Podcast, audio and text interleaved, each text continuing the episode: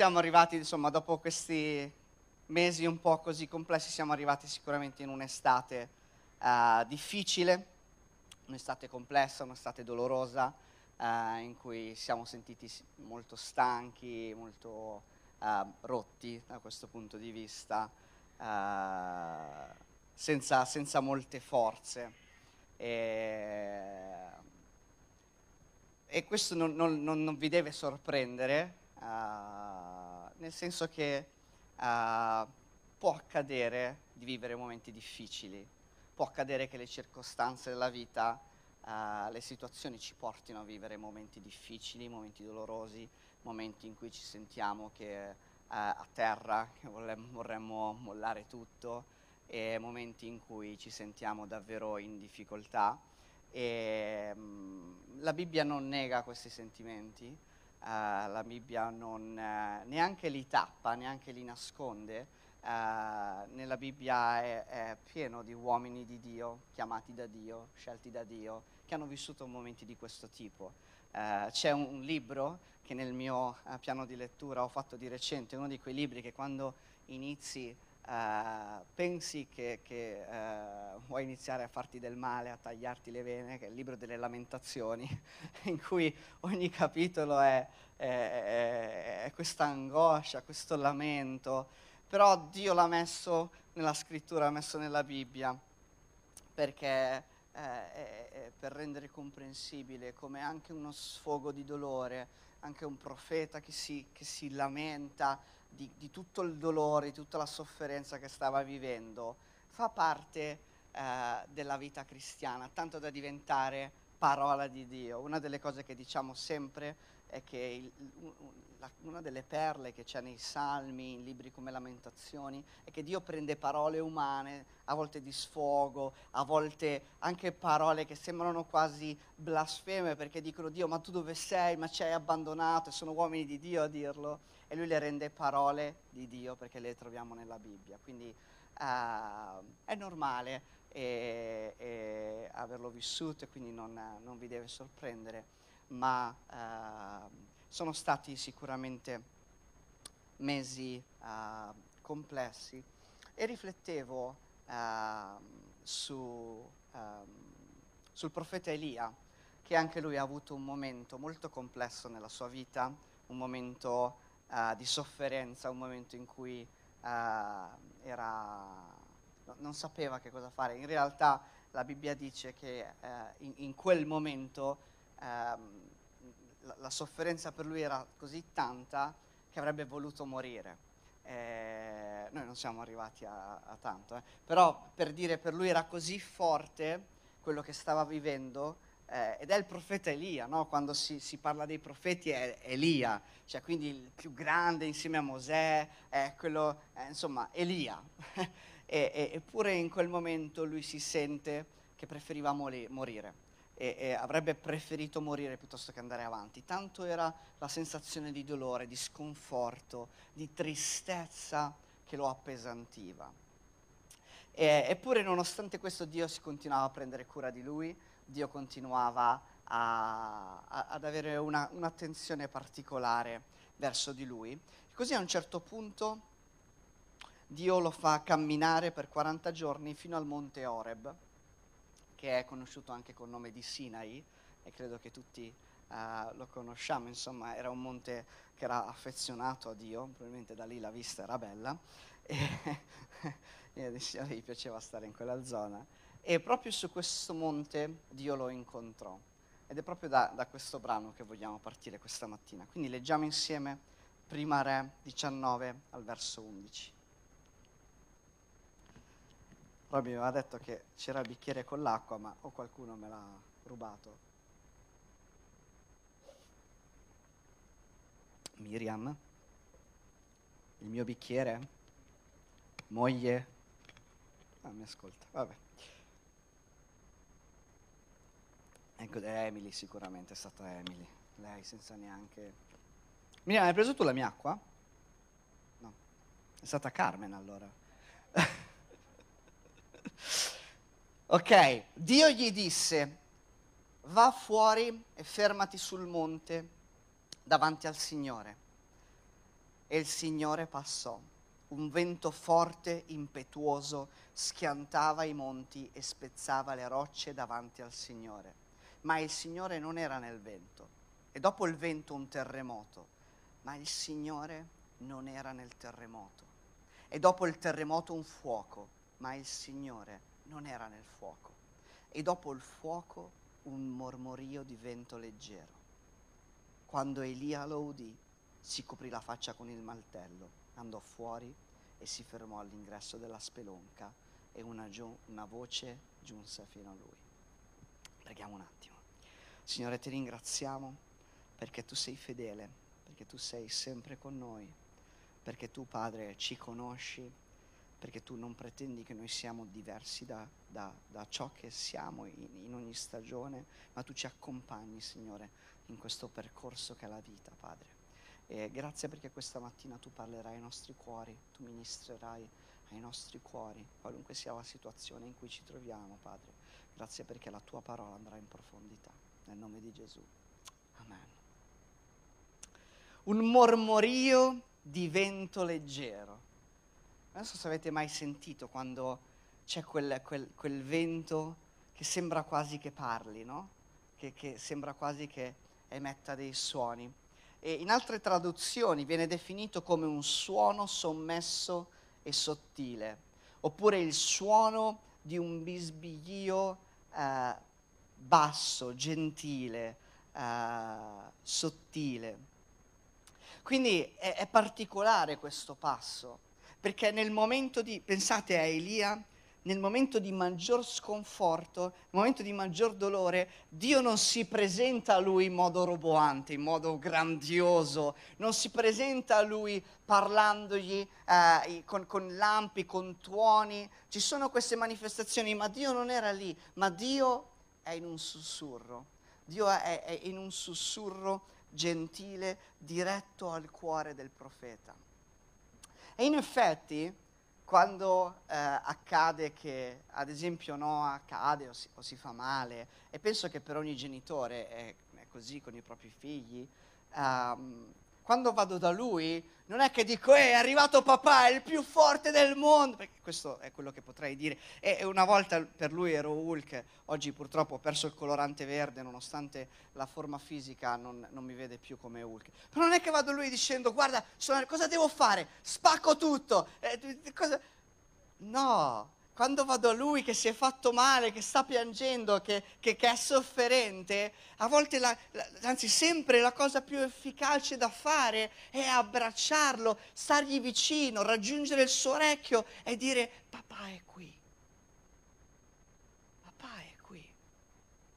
Perché questo è quello di cui lui ha più bisogno quando ha paura, quando è spaventato, quando ha, ha, ha, fatto un brutto sogno, quando qualunque situazione si trova, la cosa più efficace da fare non è mostrare tutte le mie capacità, ma dirgli papà è qui.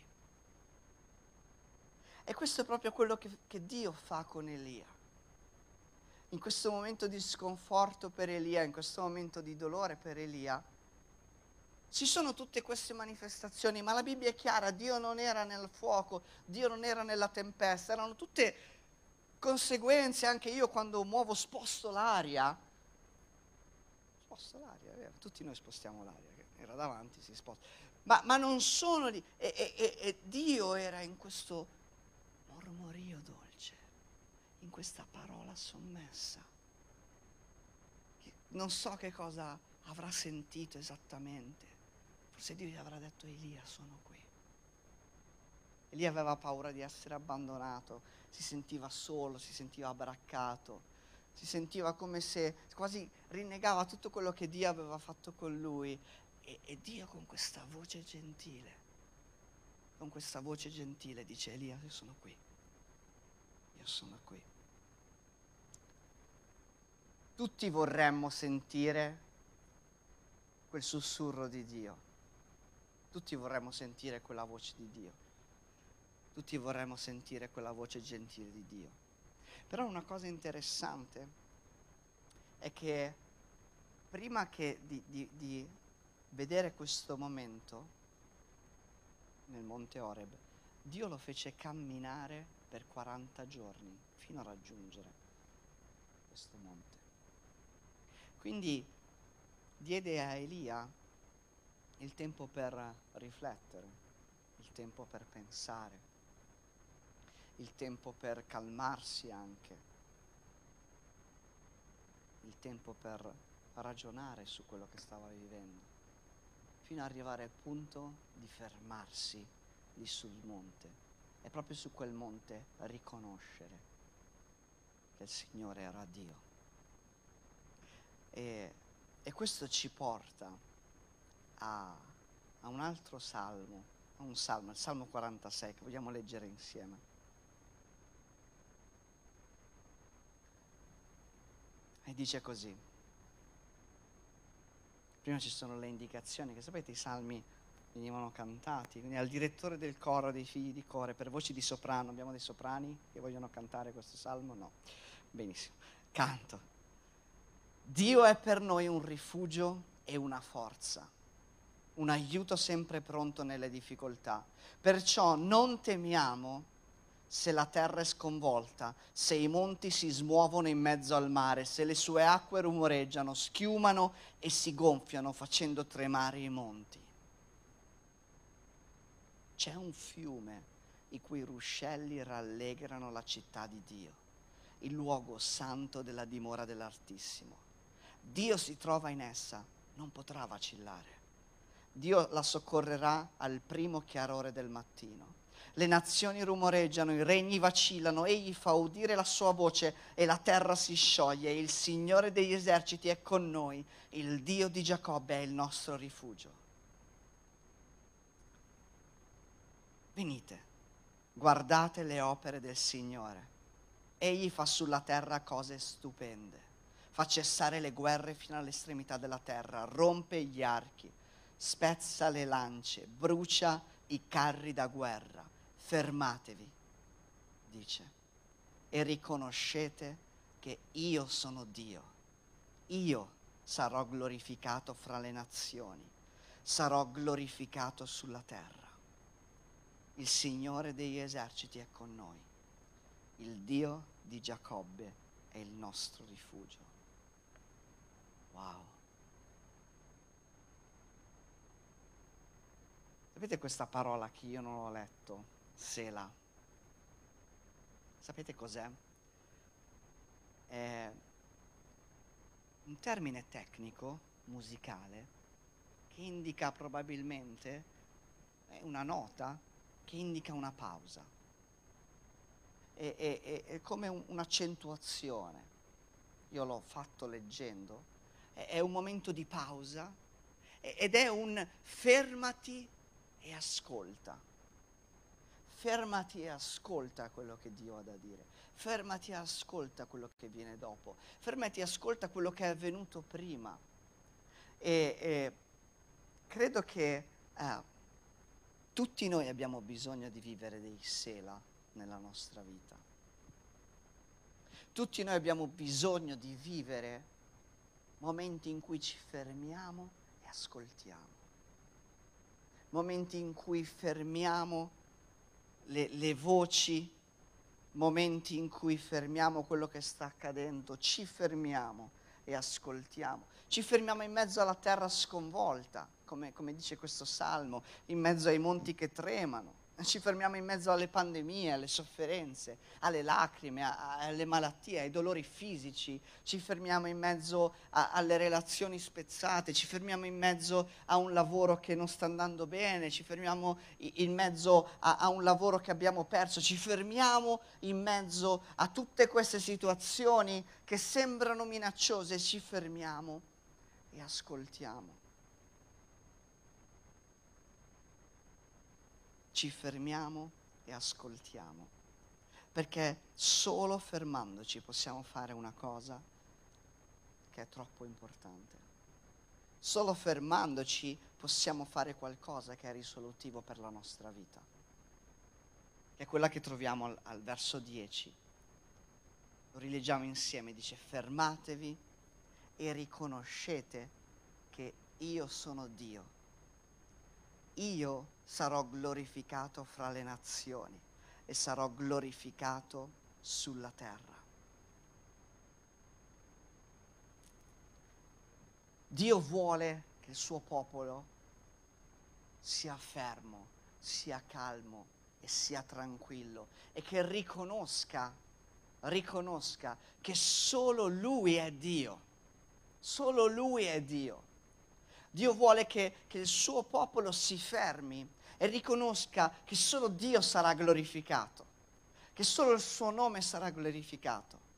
E quindi nonostante possano esserci sofferenze, nonostante possano esserci dolori, nonostante possiamo vivere queste cose, nel momento in cui ci fermiamo e riconosciamo che Dio è Dio, sappiamo che Lui sta lavorando perché il suo nome sia glorificato. E sarà così, il nome di Dio sarà glorificato in ogni nazione. Quando saremo, saremo in nuovi cieli, nuova terra, il nome di Dio risplenderà e quella è la destinazione, quella è l'eternità, è spendere l'eternità, un'eternità straordinaria con Dio. Il nome di Dio sarà esaltato sopra ogni nazione. Quindi con questa certezza, riconoscendo questa sovranità di Dio, non importa se i nostri piccoli nomi qui sulla terra vengono calpestati o, o, o vivono dei momenti di sconforto, perché nonostante tutto lo sconforto che oggi il nostro nome può vivere, il nome di Dio verrà sempre certamente glorificato.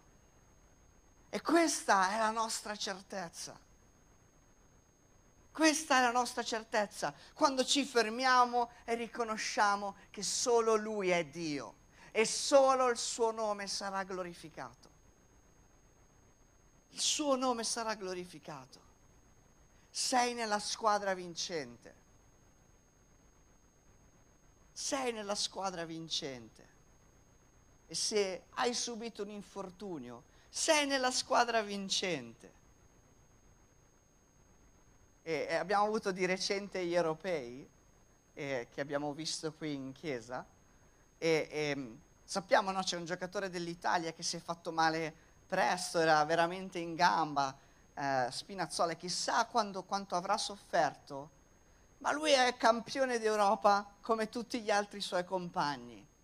Lui è stato ricevuto dal Presidente della Repubblica come gli altri compagni, gli hanno dato la medaglia come agli altri compagni, non importa che lui ha giocato solo due partite, perché il nome di Dio sarà glorificato su tutta la terra. Quello è ciò che conta. Quello è ciò che conta, al di là delle mie circostanze, al di là delle tue circostanze, al di là de, de, di quello che potrà accadere ai nostri nomi. C'è un missionario che si chiamava William Carey, Carey. non sono bravissimo con l'inglese, ma so che anche voi non lo siete, tranne qualcuno, ma si tappi le orecchie. Comunque Carey uh, è, è, è, viene considerato il padre delle missioni e lui, uh, pensate, a fine 800 andò in India e vi lavorò per 40 anni, senza mai tornare a casa, lui era inglese. Quindi immaginatevi 40 anni di missione in India, non è l'India di oggi, è un'India di 200 anni fa. E lui um, fece questo lavoro per uh, un, una delle cose che fece è tradurre la Bibbia eh, nei, nei vari linguaggi delle tribù indiane. Quindi tradusse la Bibbia circa in una dozzina di lingue indiane. Un pomeriggio, dopo vent'anni, quindi più o meno a metà del suo lavoro, faticoso, insomma, potete immaginare tradurre la Bibbia, non c'erano traduttori automatici, in 12 dialetti, insomma, in 12 lingue. Quindi a metà di questo, di questo lavoro un giorno il, il capanno, insomma, dove, dove uh, faceva questa cosa prese fuoco, ci fu un incendio e, e tutti i macchinari andarono bruciati e cosa ancora peggiore, molti dei suoi manoscritti bruciarono. Vent'anni di lavoro. E, um, allora lui uh, scrive una lettera a un pastore che era in, uh, in Inghilterra, che si chiamava Andrew Murray, e, e, e scrive questo. Il terreno deve essere lavorato di nuovo, ma non siamo scoraggiati. Siamo stati tutti sostenuti nell'afflizione e perseverati dallo scoraggiamento. Per me la considerazione della sovranità e saggezza divina è stata di grande sostegno e ho predicato su questa afflizione proprio domenica dal Salmo 46, 10. Fermatevi e riconoscete che io sono Dio. Quello che aveva in mente Carey è che non importava quanta fatica era stata sprecata, non importava quanta fatica doveva ancora fare, non importava quanto lavoro aspettava davanti, perché Dio sarebbe stato comunque innalzato, perché Dio era comunque il Signore, perché Dio era comunque al di sopra di ogni cosa, al di sopra di ogni lacrima versata su quei fogli, al di sopra di ogni notte passata e, e vista in fumo. E questo ci porta a, quel, a come finisce questo salmo quando dice il Signore degli eserciti è con noi, il Dio di Giacobbe è il nostro rifugio, è il nostro rifugio, è il nostro rifugio. Abbiamo bisogno, abbiamo bisogno di imparare ad avere i nostri sela, le nostre pause nella nostra vita. Se qualcuno dovesse prendere appunti sulla nostra vita,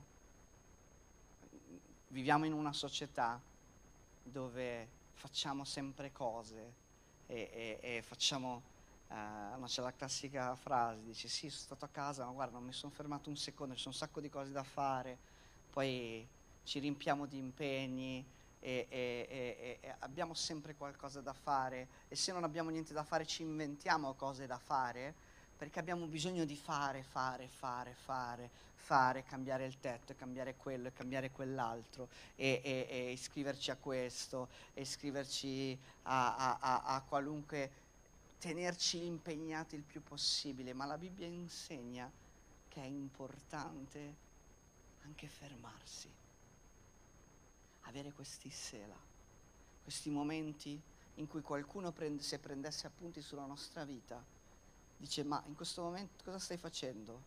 Niente, mi sono fermato. Mi sono fermato. Abbiamo bisogno di imparare, di uscire un po' dal ritmo uh, di, questa, di, questa, società, un ritmo che ci impone di, di correre andando in una direzione uh, che non abbiamo scelto noi, ma di fermarci Sapete, Gesù lo faceva. C'erano, ci sono molti sela nella vita di Gesù. E anche quando non sarebbe stato opportuno averli, a volte lui prendeva e la Bibbia dice si metteva in disparte. Gesù in mezzo al suo ministero, chiaro, Gesù era molto attivo. era, girava sempre, si muoveva sempre, eh, dice ai suoi discepoli che non ha un posto dove dormire, e, e quindi è l'esempio di una vita attiva, ma lui sapeva quando era il momento di fermarsi, quando doveva mettersi in disparte, quando doveva fermarsi e riconoscere la propria immagine riflessa negli occhi del Padre, quando era il momento di rifugiarsi nelle braccia del Padre. E, e qualunque momento noi stiamo vivendo in questo, in questo uh, periodo, non so tu esattamente che cosa stai vivendo oggi, però abbiamo bisogno di prendere una pausa. La, eh, la, la traduzione italiana traduce proprio così, pausa, pausa. Quando è l'ultima volta che hai preso una pausa vera con il Signore? Ma vera senza telefono, senza notifiche, senza figli che ti girano attorno, senza televisore acceso. Una pausa vera, una pausa in cui ti chiudi in qualche stanza ed è una pausa vera. Forse no, non possiamo, forse stai vivendo un momento complicato, uh, ci sono momenti in cui non possiamo realisticamente prendere pause, forse perché Uh, siamo da soli a crescere dei figli, forse perché abbiamo un parente che sta male, forse per qualche motivo ci troviamo a, a non riuscire a, a, a, fermare la nostra vita, ma abbiamo bisogno noi di andare in pausa, abbiamo bisogno noi di separarci un momento. Come vedete, Sela non dura tutto il salmo, ma dura abbastanza. Dura abbastanza per rifugiarci davanti al Signore dura abbastanza per andare in disparte davanti al Signore. Quando Gesù si metteva in disparte, non è che i discepoli lo ritrovavano dopo un mese. Dicevano, Signore, dov'eri? Non ti abbiamo più visto. No, non è che spariva, ma stava abbastanza con il proprio padre. E, e sentivo proprio di, ah, che è importante che impariamo a prenderci queste pause, questi sela, questi momenti di dispa- di, di, in cui ci mettiamo in disparte, momenti in cui permettiamo che Dio sia un rifugio, permettiamo che Dio sia un rifugio. E, ehm, vediamo quelle immagini uh, terribili, purtroppo uh, in realtà ci sono sempre guerre, eh, però ci sono momenti in cui le vediamo più da vicino, come quello che sta accadendo in Afghanistan, ma quando vediamo queste cose capiamo meglio che cosa significa rifugio. C'è un luogo in cui anche se c'è una guerra che sta, in, che sta infuriando, tu sei al sicuro.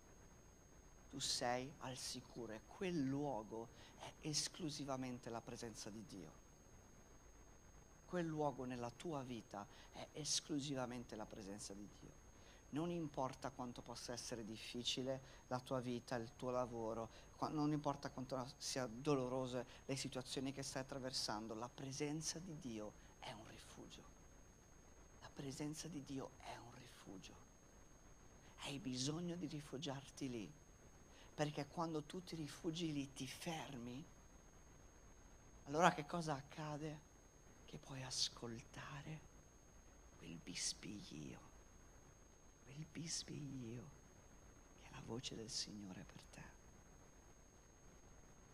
Isaia dice che Gesù non venne urlando per le piazze, ma lui venne perché aveva abbastanza desiderio di fermarsi per ascoltare che cosa aveva da dire. E lui anche disse a, a, alle due sorelle, Maria e Marta, che se lui era lì si potevano fermare un attimo potevano stare un attimo con lui. E quindi questa mattina vogliamo prendere un momento, faremo anche la Santa Cena e non è un caso che la facciamo proprio questa mattina, perché vogliamo metterci in disparte. A volte, siamo onesti, a volte neanche la domenica mattina è un momento di pausa. A volte siamo qui fisicamente, ma mentalmente siamo da altre parti.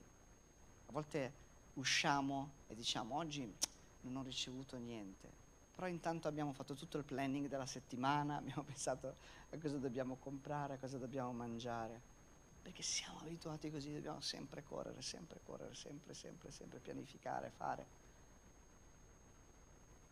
E da una parte è, è, è giusto, ma dall'altra dobbiamo fermarci e riconoscere che il Signore è Dio, fermarci per ascoltare la sua voce gentile, la sua voce che la possiamo ascoltare solo facendo una cosa, ascoltando, ascoltando, non correndo, non eh, lottando, ma fermandoci.